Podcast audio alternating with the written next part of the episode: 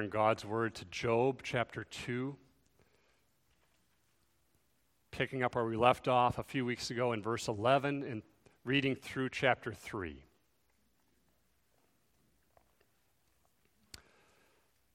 Kids, you look in your Bible, Ezra, Nehemiah, Esther, and Job. There's also an outline on page 4 in the bulletin. Hear now God's word. Now when Job's three friends heard of all this evil that had come upon him, they came each from his own place. Eliphaz the Temanite, Bildad the Shuhite, and Zophar the Naamathite. They made an appointment together to come to show him sympathy and comfort him. And when they saw him from a distance, they did not recognize him. And they raised their voices and wept, and they tore their robes and sprinkled dust on their heads toward heaven. And they sat with him on the ground 7 days and 7 nights. And no one spoke a word to him, for they saw that his suffering was very great. After this, Job opened his mouth and cursed the day of his birth. And Job said, "Let the day perish on which I was born, and the night that said, a man is conceived. Let that day be darkness. May God above not seek it, nor light shine upon it. Let gloom and deep darkness claim it. Let clouds dwell upon it. Let the blackness of the day terrify it. That night, let thick darkness seize it. Let it not rejoice among the days of the year. Let it not come into the number of the months. Behold, let that night be barren. Let no joyful cry enter it. Let those curse it who curse the day, who are ready to rouse up Leviathan. Let the stars of its dawn be dark. Let it hope for light but have none, nor see the eyelids of the morning, because it did not shut the doors of my mother's womb, nor hide trouble from my eyes. Why did I not die at birth, come out from the womb and expire? Why did the knees receive me? Or why the breasts that I should nurse? For then I would have lain down and been quiet. I would have slept. Then I would have been at rest with kings and counselors of the earth who rebuilt ruins for themselves, or with princes who had gold, who filled their houses with silver. Or why was I not as a hidden stillborn child, as infants who never see the light? There the wicked cease from troubling, and there the weary are at rest. There the prisoners are at ease together. They hear not the voice of the taskmaster. The small and the great are there, and the slave is free from his master.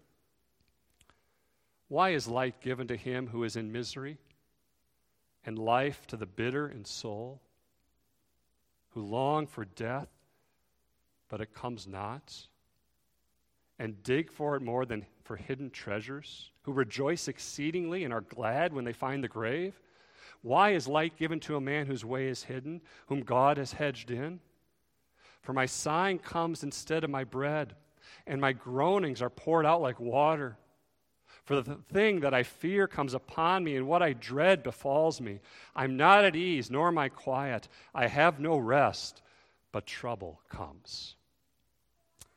The grass withers, the flower fades, but the word of God remains forever.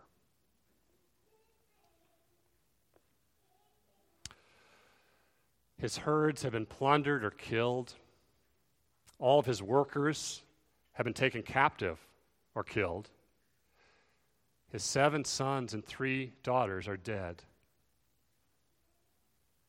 Job is bereaved, humiliated. He's in pain. Open sores are all over his body. His skin is festering. His nerves are on fire. He's on an ash heap of sorrow. If he were an atheist, he would have an explanation for this. The world is a cruel place. If he were a polytheist or a fatalist, he would say, well, human weakness, the forces of nature. But Job believes in the living triune God. Job was a real man. This is real history. He knows his God is supremely good.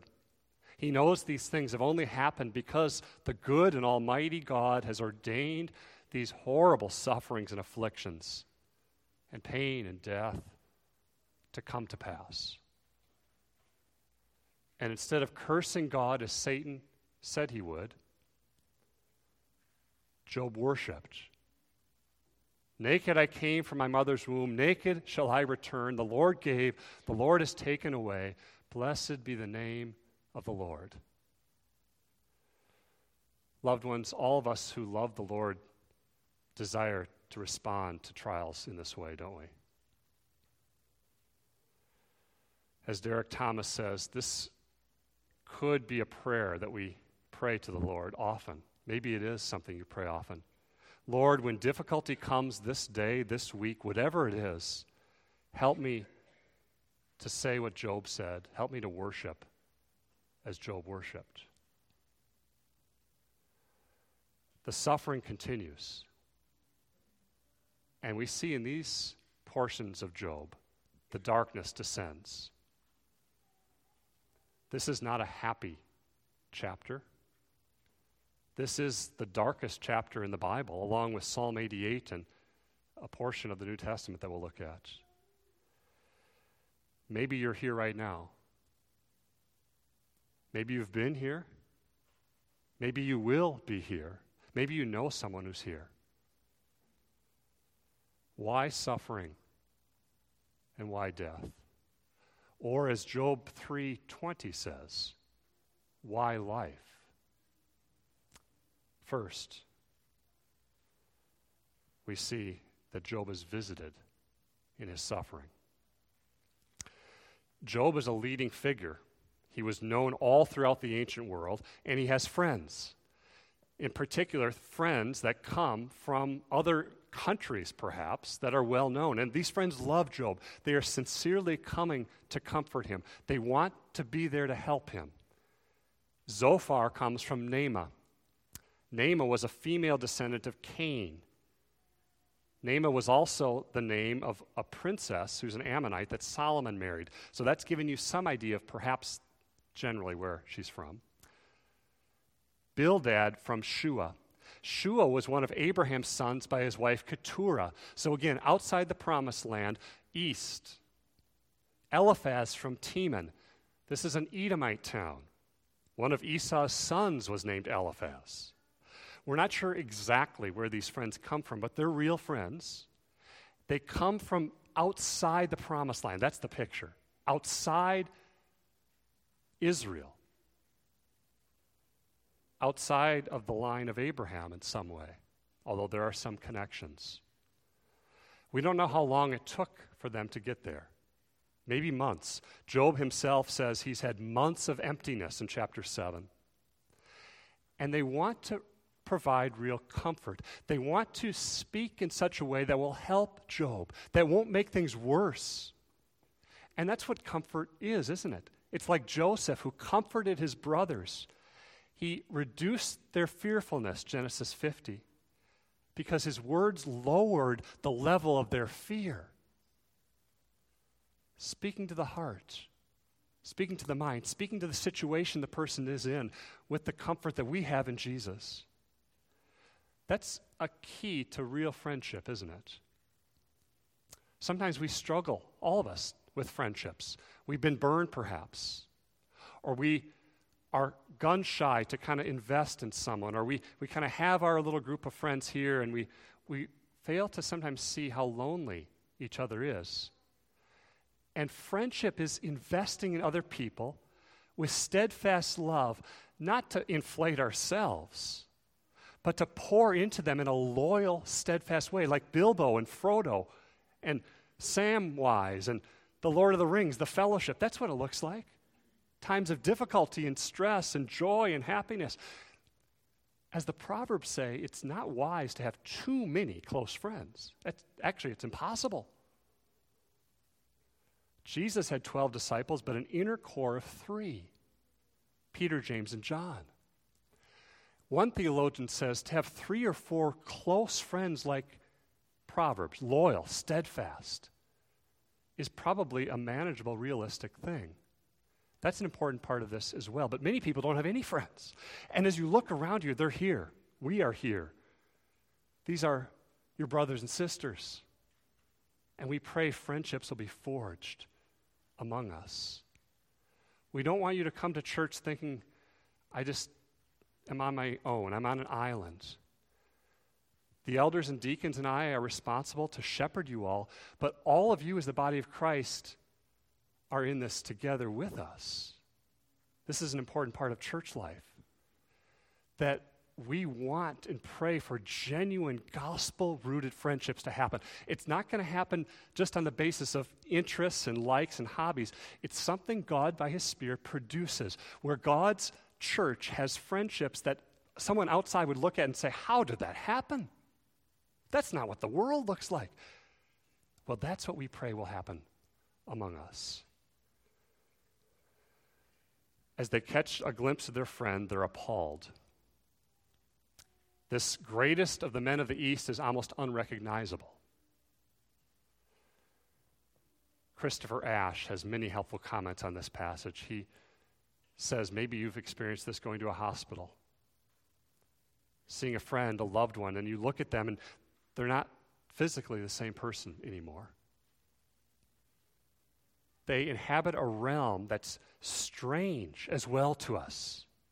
So this is a painful thing for Job, because no longer is there that embrace, no longer that joyful family fellowship meal, no longer the handshake. He is so deeply suffering.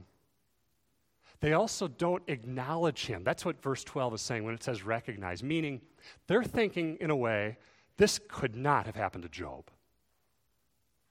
We know that from the rest of the book.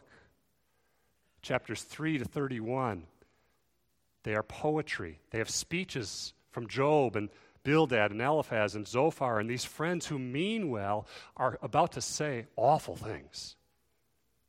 They're about to make Job's suffering much worse. And because they're such good friends, that's what makes it so hurtful. If they weren't, it might not be as bad. But it is. Satan is behind it. Job is being battered. They raise their voices, verse 12. They weep. This is not just tears. This is loud weeping. Not with Job, but they're weeping at Job. They're sprinkling dust, and they're throwing it up above their heads. Kids, kind of like if you have leaves in the fall and you toss them in the air, and they fall on your head. It's showing solidarity.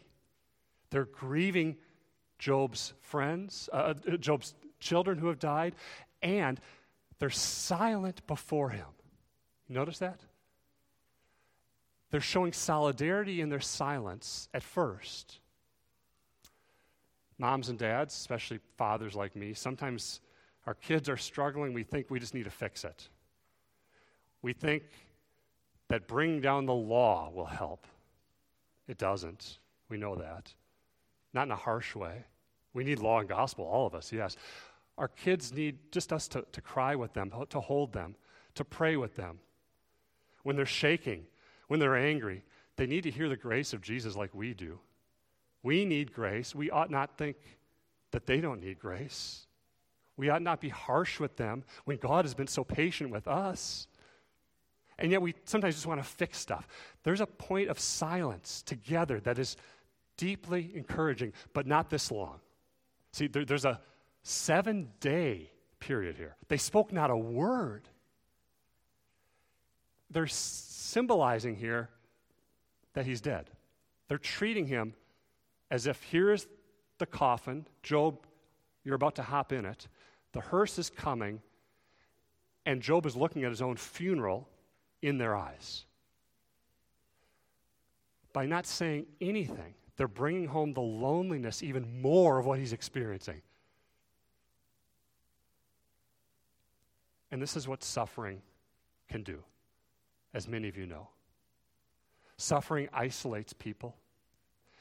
Even if you're sick with a sore throat and strep throat, and you can't go to that friend's party, kids, and you can't join your friend down the street who's playing baseball or drawing a picture and they want you to come, or a church picnic, or right? Suffering even cuts us out of those things. We miss them. We long for them. But here they are saying, Job, there's no hope for you. And Job in chapter 3 is about to say the same thing. Second, Job is cursing and calling out for darkness. It's interesting because in Job 3, he's not speaking to his friends. He's not even really speaking to God. He's speaking with himself. It's a psalm, in a sense. He's singing this. It's lament, but it's further than lament. It's actually curse. He curses the day of his birth, verse 1. He wishes he had never been born. He connects the eyelids of the dawn, verse 9, with the doors of his mother's womb. This is poetry. This is challenging, isn't it? He's saying, if the dawn and my mother's womb had remained closed, then I never would have opened my eyes to see this world of trouble. He's wishing a terrible thing. Because how many childless couples among us, among our friends, among our loved ones, have prayed and longed for the day when a baby would be born? Job even goes further than this. He's saying, I wish I had never even been conceived. He is saying it's all just meaningless, nihilism. He wants creation literally unwound. He wants God, who spoke light, and there was light, to reverse it. Everything become dark. My deepest friend is darkness. Hello, darkness, my old friend. You think of Simon and Garfunkel, The Sound of Silence. Is that where they got it from? He says, I want chaos and death to replace order and life. Life is so painful. I wish I never existed at all. Deep darkness, the darkness that descended upon Egypt in the plagues, the darkness of death itself.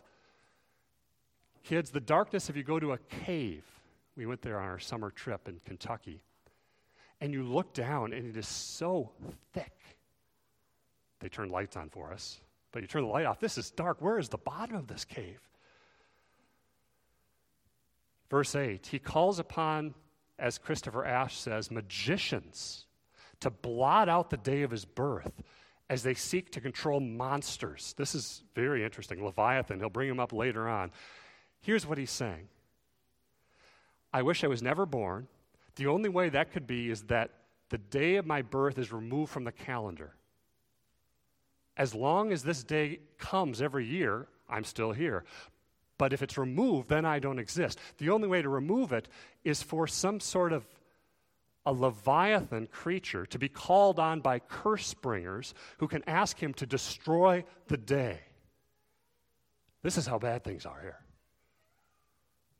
It's like the Lord of the Rings again.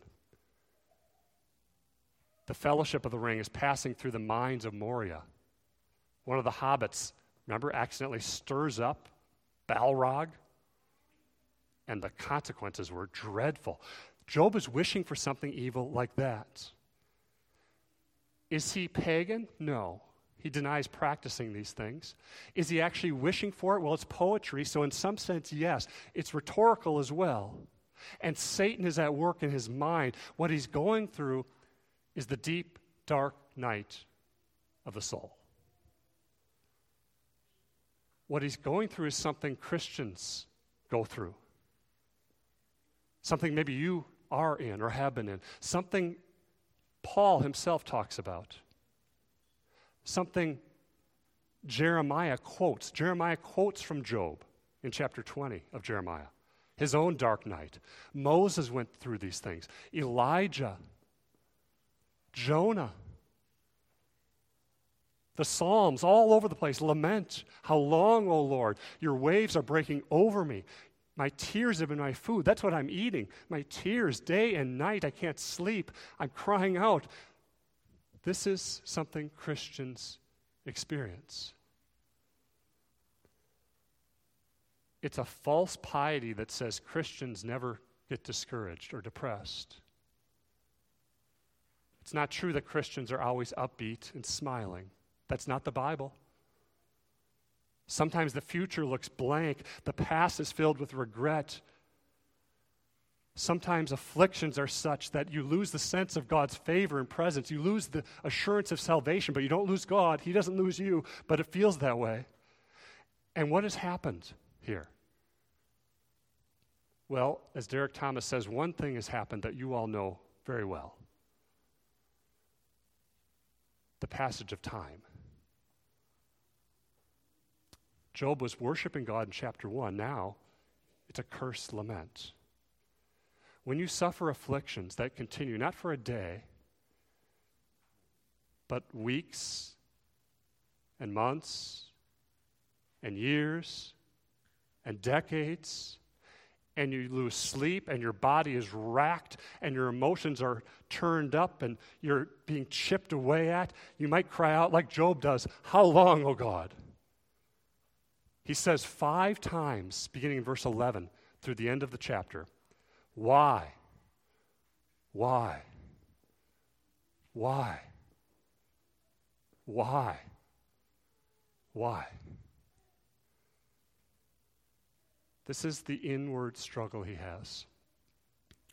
Why 5 years ago did a family of 5 that some of you knew that was going to be missionaries in Japan die in a car crash? Why, when the drunk driver hit that other person, did the family die and that person walked away? Why does the young man have cancer? Why do the nations rage?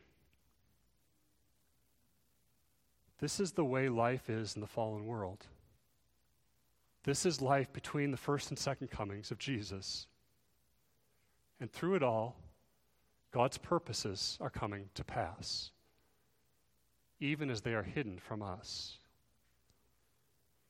His why is a lament. He says in verse 11, "Why did I have to be born and stay alive?" So now he's saying, why didn't I just die after birth? Why didn't I die before I was born? Now, after birth. And in verse 13, all the way through 19, just negative. Do you see this? We can sometimes get into this loop of thinking, negative about everything. Someone says something encouraging to us. Do you remember Eeyore? "Have a nice day. If it is a nice day," which I doubt. We can fall into that easily. Everything Job says as he wishes for death is a bad thing. Now, what he wants, interestingly, do you see throughout the chapter, what is he after? Rest. There's hope here. But the way he says these things, look at verse 14 and 15. The kings, the counselors, the princes, the builders, those influential people, the wicked, the overworked, the criminals, the oppressed, those on the other hand, he's saying all of them, when they die, are going to the same place. The baby who dies in the womb, the CEO who made billions of dollars, death is the great equalizer. No matter how much you've achieved or how little, when you die, you're in the same place. When I die, he's saying, there's not going to be any stares from the self-righteous. Maybe you've thought that. That could be part of the struggle sometimes we have with friendships. Someone is so self-righteous, opinionated, and harsh, and we feel just so undone around them. And it's hard to love them. It's hard to love all of us, right? We need God's grace, every one of us. In the grave, no more sores, no more itching, no more sleepless nights. Now, as Job is saying this, he's not seeking to take his own life, but he's asking God to take his life. Kill me and get it over with. That's what he's saying. Dear loved one, your life matters. If you need help, talk to someone. If you're suicidal, talk to someone. Reach out. We're here to help you. People love you. God loves you. Job goes on, verse 20, he wishes he was just dead now. He's bitter in soul. He's saying in verse 21, I desire death. This is quite a picture. The same way a grave robber desires going to the cemetery. Because in those days, the graves would often be filled with riches and money and treasures, and grave robbers would go, and the person that's buried, they dig them up and take out the riches. They're so excited to get there. It's so evil. It's perverse. That's the way he's desiring death. God has become my enemy, verse 23. God has hedged me in. An ironic twist on words. Satan had said, back in chapter 1, verse 11. God had put a hedge of protection around Job. That's why Job praises you, God.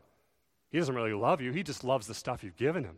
He loves his life. He loves his influence. He loves the blessings of this world, but he doesn't love you. Take it away, God. He'll curse you. That's what Satan said. Now Job says, God has hedged me in. Kind of like barbed wire kids around his life. He can't get out. He's imprisoned. He wants to just die. There's no key. There's no escape. That's what he's saying. And some of you perhaps are going through that. In particular, loved ones, you think of those who are elderly, who once were so active, traveling and working and serving, and then they're not able to drive. And then they're not able to walk. And then they're not able to leave their home or the nursing home. And then they're not able to leave their bed. And everything is narrowing down. And they're crying out, how long, oh God? That's Job right now. If God gives good gifts and death would end my suffering, why doesn't he give the good gift of death to end my suffering? That's what he's saying here. And the answer to that, young and old, is that you will live not 1 second longer or shorter than God ordains. And if you're here and you're alive, God has a purpose for you. Your life is valuable. You may be in a wheelchair or a nursing home, but you can pray. And the prayers of God's people, oh, the Lord loves to hear his people pray. You can love your grandchildren and love those around you and be an encouragement as you suffer by faith. Others are watching you. You're an example of what it means to suffer by faith in Jesus. The depths of the anguish, verse 24. He's sighing. He's groaning. This is like an animal at the zoo. We were there this week, and one of those gorillas just made noise. I'd never heard it. He starts to pound his chest, and he yelled. It was loud. Or maybe, kids, you've heard a lion at the zoo. Roar. This is not a small thing. His groaning. It's similar to Psalm 22. My heart is like wax. My tongue sticks to my jaws. I'm in the dust of death. My nightmares have become a reality. In verse 25 and 26, he's saying, everything I feared has happened. And you might be there. You might think, the things I feared the most, they're here. It's worse than I feared. He says, I can't relax. I can't settle. I can't rest. I'm agitated. I can't sleep at night. I can't stay awake and be alert during the day. I'm fatigued. Trouble. See that? Restless trouble. And like Psalm 88, Job 3 ends with no happy ending.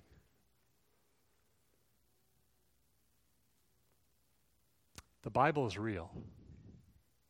It's not make-believe. It's not Disney. It's not the princess marries the prince or the Cinderella marries the prince. No. Not in this life. Yes, our hope is in heaven. Our hope is in the Lord. But right now he's saying, God, why have you forgotten me? And one thing we learn here is that it's okay to ask God questions like this. It's a false piety that says, I can't talk this way. Yes, he says things he shouldn't have said. Yes, does he sin in some of what he says? Of course he does.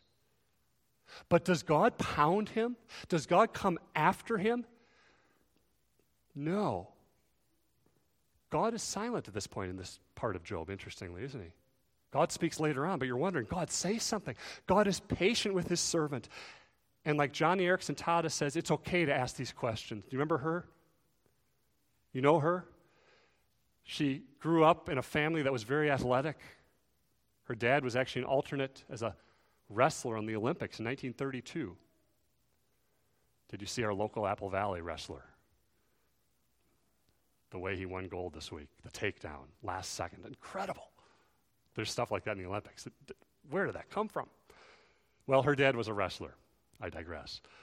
She grew up in a very active family, and at age 16 in 1967, she dove in the Chesapeake Bay. She had misjudged the shallowness of the water. She was paralyzed from that point on. She experienced anger and depression, suicidal thoughts, doubts. And she says, Job comforted me because I realized I can ask these questions. God doesn't condemn me in these questions. God knows our weakness. He understands our frustrations. Did I find answer, she said, for the darkest, deepest questions of a 16-year-old who is paralyzed? She says, I did find one. Romans 11, oh, the depths of the riches of the wisdom and knowledge of God, how unsearchable are his judgments and his paths beyond tracing out. Third, what are some applications for us, dear loved ones? Do you see what Job does not say? Satan said, Job will curse you, God. Job curses the day of his birth, but he does not curse God. He calls into question God's sovereign decree, but he does not deny the sovereignty of God. Ephesians 1, that all things are working together according to God's purpose, that everything that happens, he is sovereign in and over and through. But what about us and our suffering? What about our mental anguish, our loneliness? Friends who have gone away, that's a suffering. The death of a spouse, an undiagnosed illness, a dark cloud, whatever it might be. Job has lost the joy of life, and pain can cause us sometimes to lose perspective.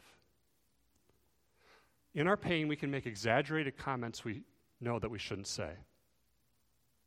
Everything can be negative. As we suffer, we can be self-obsessed. We can just Google nonstop whatever we're dealing with and think that if I find the answer, then I'll be fine. And if I get this thing fixed, everything will be fine. And we can feel sorry for ourselves. I've done that before. We can turn in on ourselves and obsess and lay awake at night thinking and wondering what if and why did I not do that? And what about my future? And what do we lose then? What are we not seeing then? We're not seeing God. Isaiah 41. Fear not, I am with you. Be not dismayed, the Lord says, I am your God. I will strengthen you. I will help you. I will uphold you with my omnipotent, sovereign, righteous hand. That's what I'm missing when I'm obsessing. I'm also missing this. In our suffering, we may wander off, but God never lets you go. God loves you. You may say, I have nothing at all to hold on to God by, and God says, you know what? I'm holding on to you. When I fear my faith will fail, Christ will hold me fast.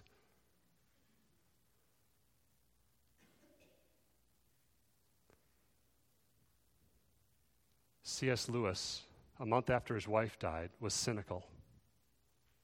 What's the point of life, he said. I know the Bible says we will suffer, but it's one thing to think about others suffering. That's true, isn't it? It's one thing to think about that person. It's one thing to imagine it. But when I'm going through it, he says, I didn't deny God at all. The danger was I began to believe such dreadful things about him. Lewis says, what do people mean when they say, I'm not afraid of God because he is good? Have they not even been to a dentist? It doesn't matter whether you grip the arm of the dentist chair or let your hands lie in your lap. The drill drills.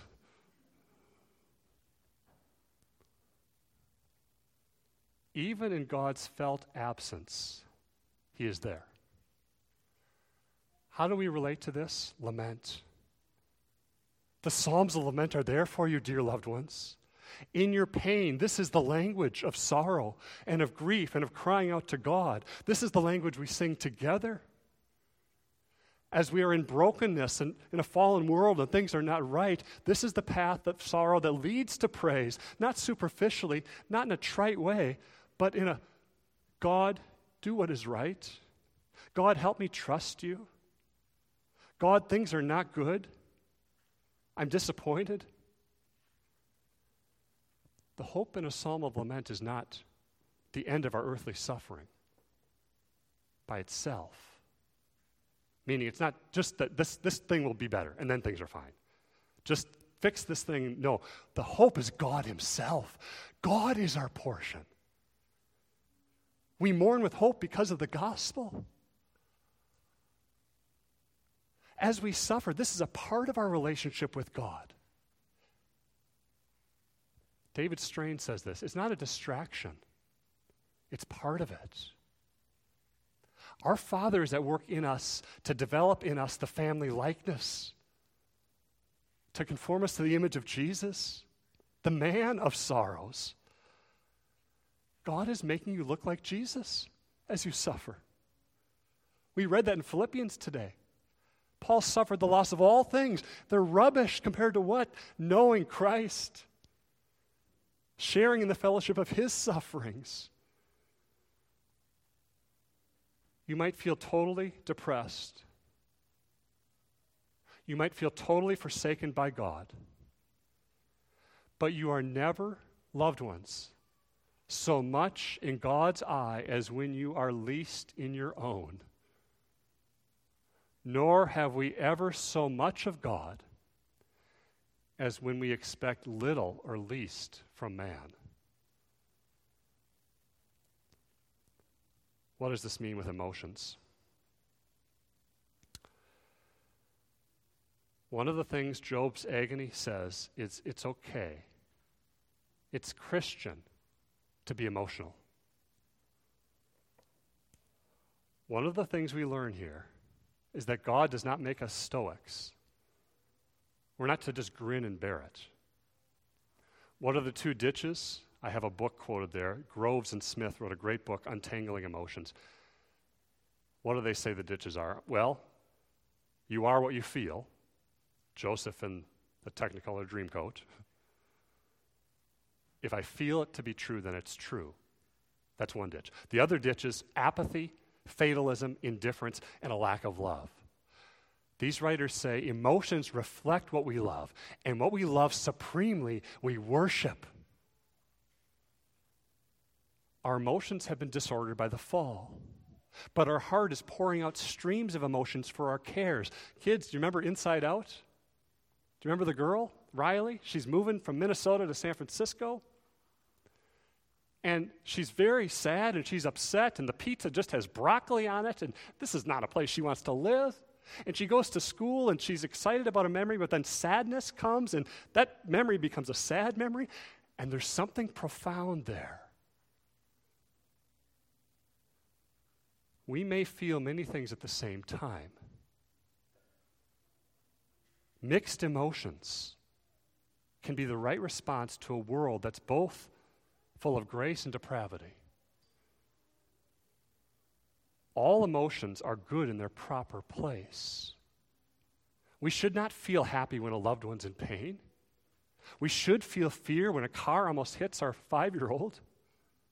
Emotions don't come in single file. They come all at once at times. And here's the comfort. We have a high priest who also experienced all of these emotions, yet without sin. As you have your emotions, that's a part of bearing God's image. We engage them. We empathetically want to help others here. This is a big part of friendship.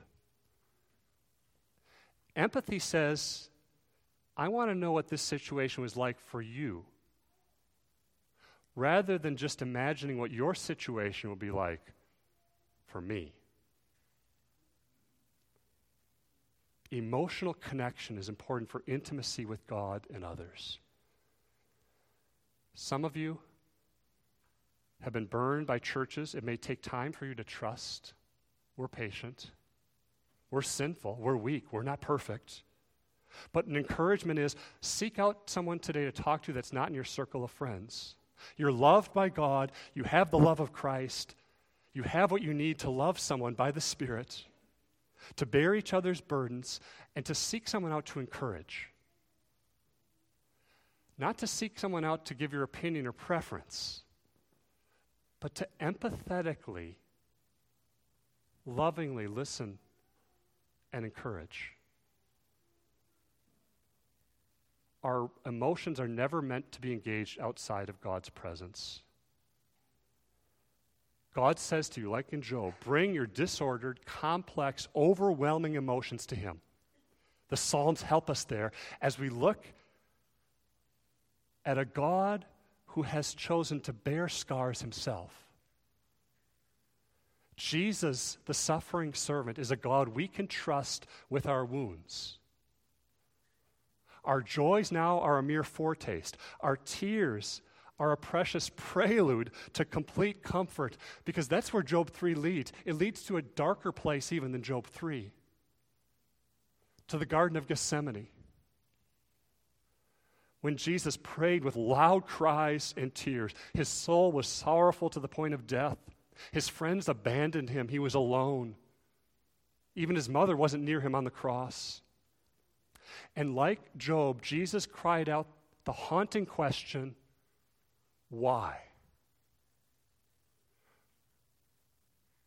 From the 6th hour to the 9th, darkness came over the land. At the 9th hour, Jesus cried out, my God, why have you forsaken me?" with a loud voice. Because Jesus asked why, we may also ask why. The one who hears our prayers is the suffering servant who is tempted and tested as we are without sin. The suffering and agony of the cross comes before the empty tomb. That's the pattern of redemptive history. So, well, we ask why. We need to be willing to accept the answer. Suffering comes before glory. Well, we're in agony and depressed. We cry out to this Savior who was raised from the dead. And all of God's promises are yes and amen in Jesus. So as we ask why, we can be sure that somehow, in some way, God will turn this suffering for good. So it's not just why suffering and darkness. It's why life. Why is life given?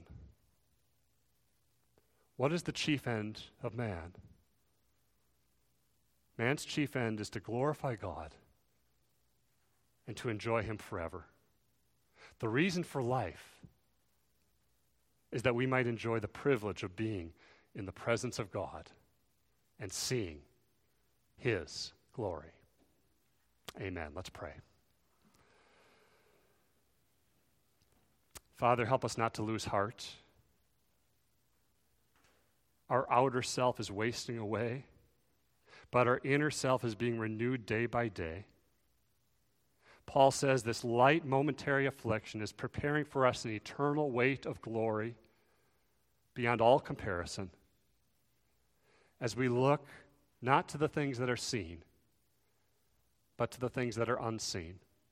For the things that are seen are transient, but the things that are unseen are eternal. We pray this in Jesus' name. Amen.